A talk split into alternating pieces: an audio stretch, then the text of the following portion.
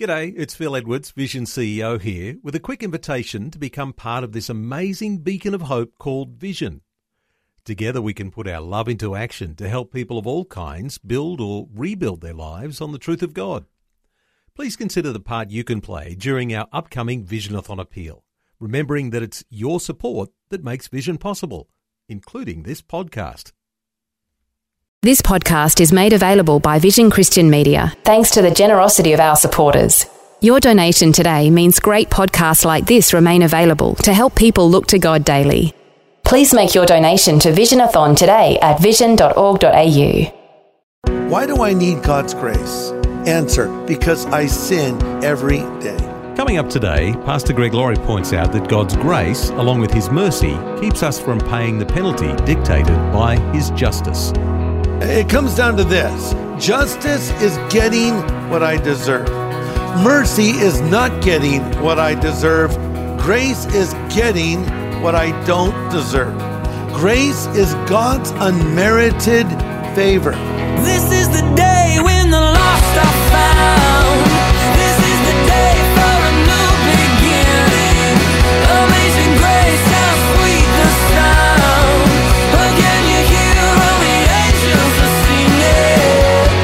This is the day, the day when life begins. There are some passages in the Bible that sound poetic and inspiring.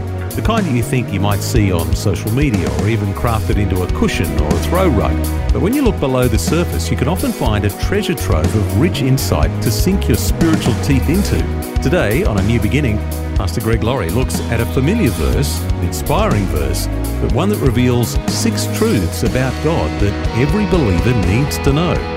Glad you've joined us today for a study about blessings. This is the day.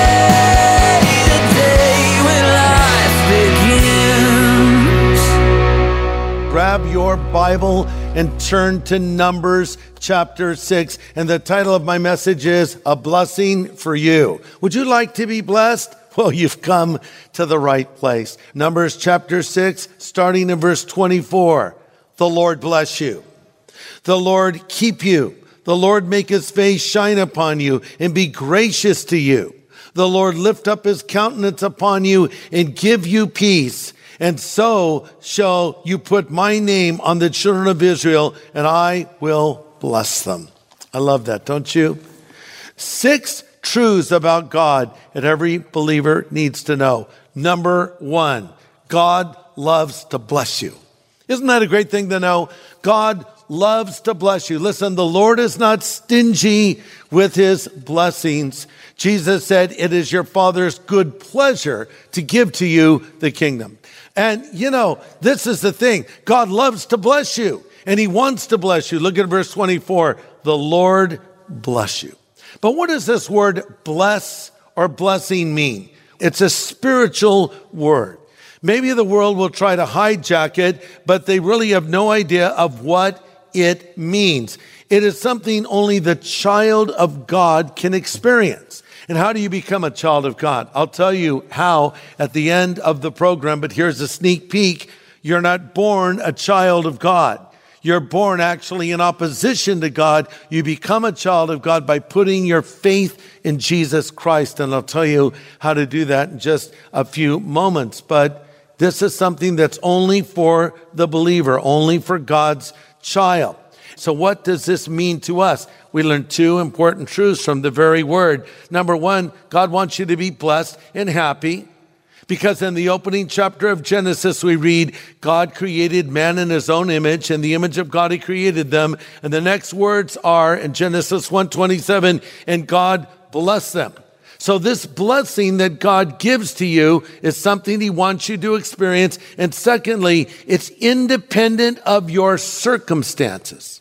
Let me say that again. This blessing or this happiness that God wants you to experience is independent of your circumstances. So you might be having great things happen outwardly, or maybe you're going through a time of struggle, but you can still be happy.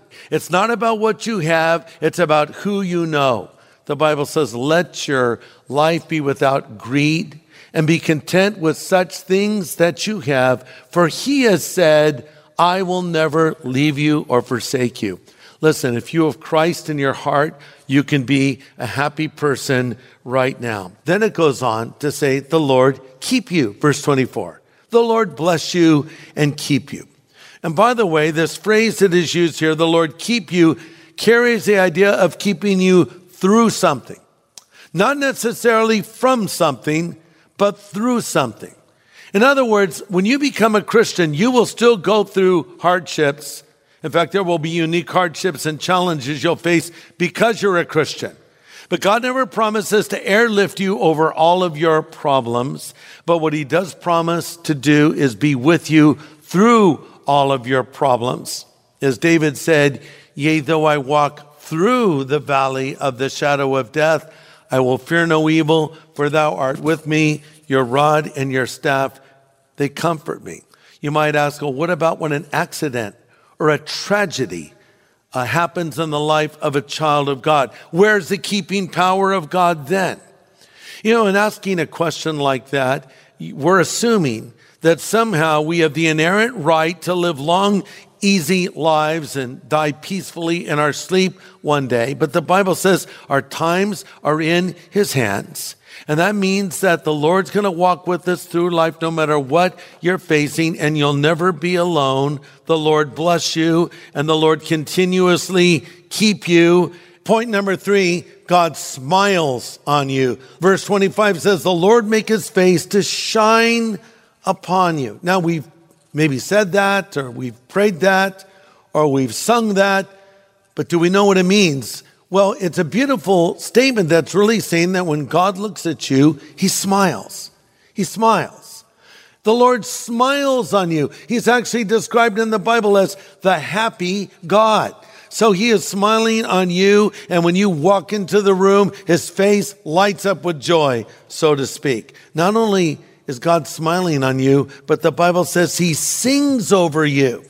Over in Zephaniah three seventeen, it says, the Lord your God in the midst of you is mighty. He will rejoice over you with gladness. He will quiet you with his love. He'll rejoice over you with singing.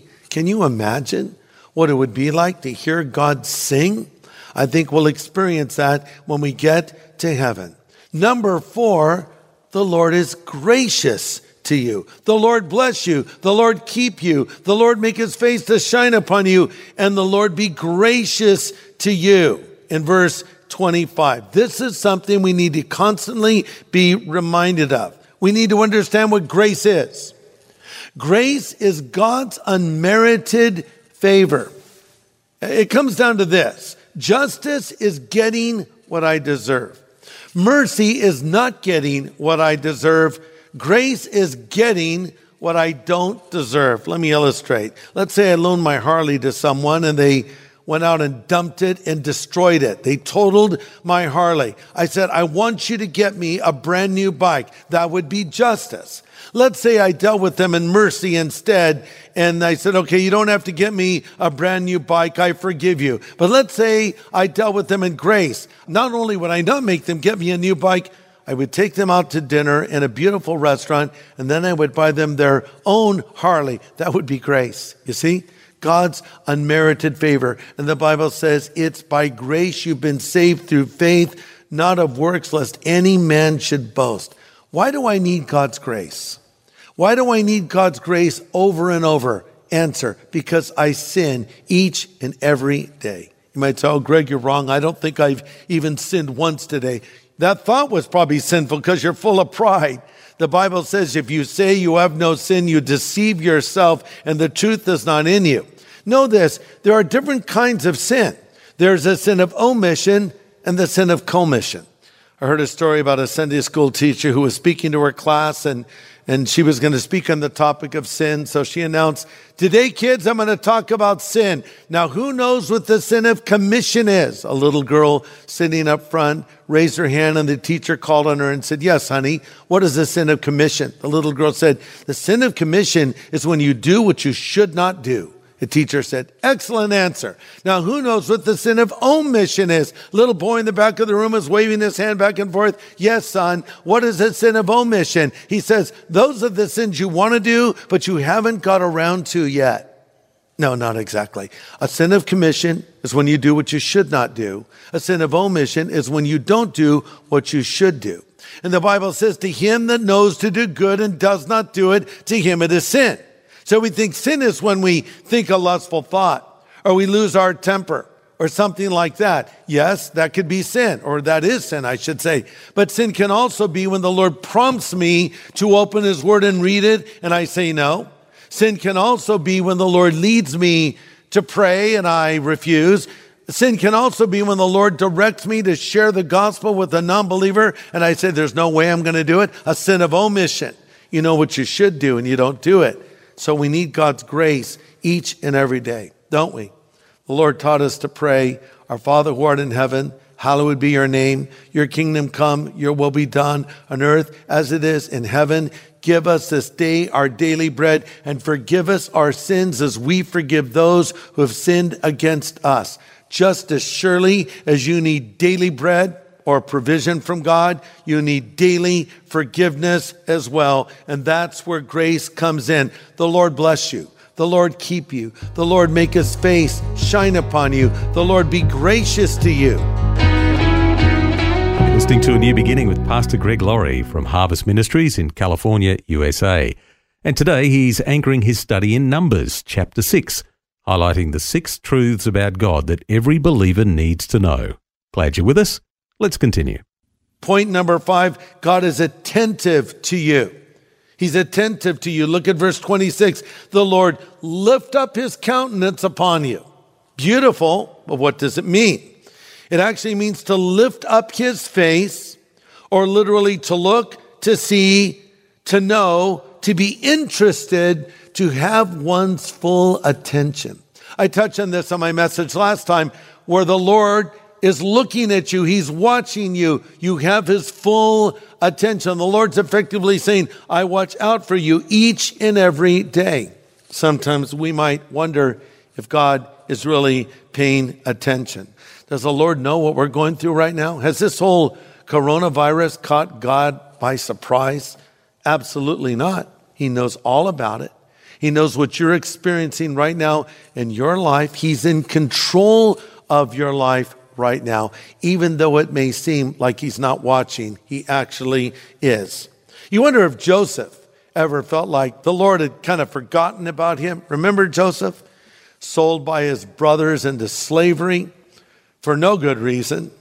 And then he's taken into the house of a man named Potiphar, who's sort of like the head of the secret service for the Pharaoh. And Potiphar has this crazy wife who's trying to seduce Joseph. She was like the original cougar, right? So she's preying on Joseph, trying to seduce him. He resists her advances. And one day she has everyone leave the house and she calls him over and pulls him down in her bed and effectively says, have sexual relations with me. And Joseph runs for his life. And then he's falsely accused by Potiphar's wife of rape. He's sent to prison and he's sitting in a prison. And how easily he could have thought, God has surely forgotten about me. But the promise of God is the Lord is attentive to you. He's aware of what you're going through. And in fact, God was preparing Joseph for a great work that was going to happen in his future as he would be elevated into a place of great influence. This brings us to our final point. The Lord give you peace. The Lord bless you. The Lord keep you. The Lord make his face to shine upon you. The Lord be gracious unto you. The Lord lift up his countenance, or be aware of what you're going through. And finally, and the Lord give you peace. I mean, knowing all this about God should bring peace to your life. Are you in turmoil right now? Just know this. He loves you. He's in control of your life, and, and rest in him. One final thing in this blessing of God to us. Verse twenty-seven. The Lord says, put my name on the children of Israel and I will bless them. So the Lord is effectively saying to the spiritual leaders, listen, you guys, you have spiritual oversight. I want you to pronounce this blessing on the people, and I'm going to live up to it in their lives. In other words, don't make excuses for me. Don't soft sell this. Don't be afraid. I'm not going to back it up. You tell them. I'll bless them. I'll keep them. I'll make my face shine upon them. I'll give them peace. You tell them. And not only tell them, I want you to tell them over and over and over again. So I'm telling you right now, wherever you are, God is smiling on you. He's gracious to you. He's attentive to you. He wants to give you his peace, and you can take that to the bank. But as I said earlier, this promise is only for the child of God. The non-believer cannot claim this promise, only the believer. The blessings of the Bible are only for the person who's put their faith in God. Why? Because you can have the blessing in your life because Jesus Christ took the curse. Galatians three thirteen says, Christ has redeemed us from the curse of the law, having become a curse for us, for it is written, cursed is every man that is hung on a tree. Listen to this. Jesus was cursed so I could be blessed. Jesus died so I could live. Jesus was forsaken so I could be forgiven. So the choice is yours. Do you want to face a curse of your sin, the repercussions of your evil actions, or do you want the blessing of God in your life? That choice is you. Again, I quote Deuteronomy thirty, where the Lord says, I set before you life and death, blessings and curses. Now choose life that you may live. I love this. It's sort of like a teacher announcing a test and then giving you the answer to the question on the test. So the Lord's saying, okay, here's your choice, blessings and curses, life and death. Now choose life that you may live. The Lord's very clear. He wants to bless us. He wants to come into our life. But here's the problem. We're all separated from God by our sin. Every one of us have broken his commandments. You say, well, not me. Have you ever lied? Have you ever stolen? Have you ever taken the Lord's name in vain? Have you ever failed to honor your father and mother? Of course you have. We all have. So the point is this. We've broken these commandments. And the Bible says if we offend in one point of the law, we're guilty of all of it. So we've all sinned, but Christ died for our sins. He went to the cross and died in our place, and then he rose again from the dead three days later. And listen to this. He's standing at the door of your life right now and knocking. And he's saying, if you'll hear his voice and open the door, he will come in. You see, you're not automatically a child of God. You're created by God. You're loved by God. But the way you become a child of God is by putting your faith in Christ. The Bible says, for as many as received him, he gave them the power to become sons of God. So let's take this Bible I'm holding right now, and let's say I'm offering it to you as a gift. If you want the gift of this beautiful green Bible with multiple ribbons coming out of the bottom, you have to receive it. You just reach out and say, wow, Greg, thanks. I'll, I'll accept that gift from you. God is offering you this gift of eternal life. You have to reach out and accept it. You're not born with it. You have to accept it and receive it. And when you do that, you become a child of God. So let me ask you in closing, would you like Christ to come into your life? Would you like to be forgiven of your sin? Would you like to experience this blessing that I've been talking about? Would you like to know this peace in your heart that the Bible promises? Maybe you've gone looking for this peace and this purpose and this happiness in all the wrong places. You thought drugs would do it for you. You thought booze and drinking and partying would do it for you. You thought some sexual experience would do it for you. You thought a possession would do it for you. But none of those things have worked, have they? And now you're wondering, where is the answer? You figured out where it isn't. It's all in Jesus Christ. He's ready to come into your life and forgive you of your sin, but you must ask him in. You say, well, what do you mean ask him in? How, how is that even done? Through prayer. He's just a prayer away. And in a moment, I'd like to lead you in a simple prayer that you can pray after me. And this is where you're asking Jesus Christ to come into your life. So listen, if you want your sin forgiven, if you want to know that you'll go to heaven when you die, if you want to experience this happiness I've been talking about, if you want this peace I've been describing, I want you to pray this prayer after me. You can pray it out loud. You can pray it silently. However you want, to pray this prayer. Because the Bible says, whoever will call upon the name of the Lord will be saved. Pray this prayer with me right now. Lord Jesus, I know that I'm a sinner, but I know that you are the Savior who died on the cross for my sin and rose again from the dead. I turn from my sin now, and I choose to follow you from this moment forward as my Savior and my Lord, as my God and my friend. In Jesus' name I pray. Amen.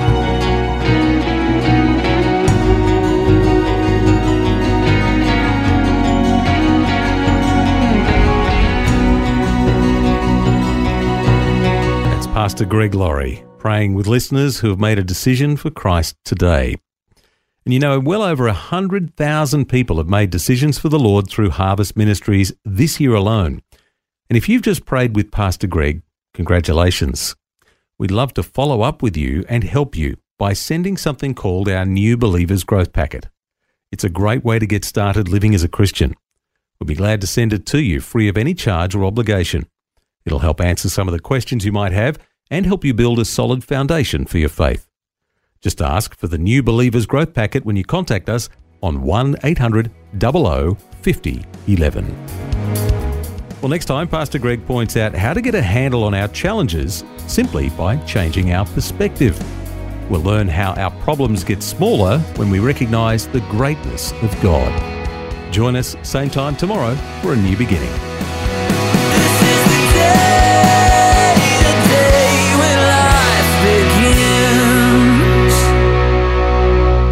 Now, for a copy of Pastor Greg's full message from today, get in touch with Vision Christian Store. It was called A Blessing for You. Just go to vision store dot org dot a u or call one eight hundred, double oh, fifty, eleven. Thanks for taking time to listen to this audio on demand from Vision Christian Media. To find out more about us, go to vision dot org dot a u.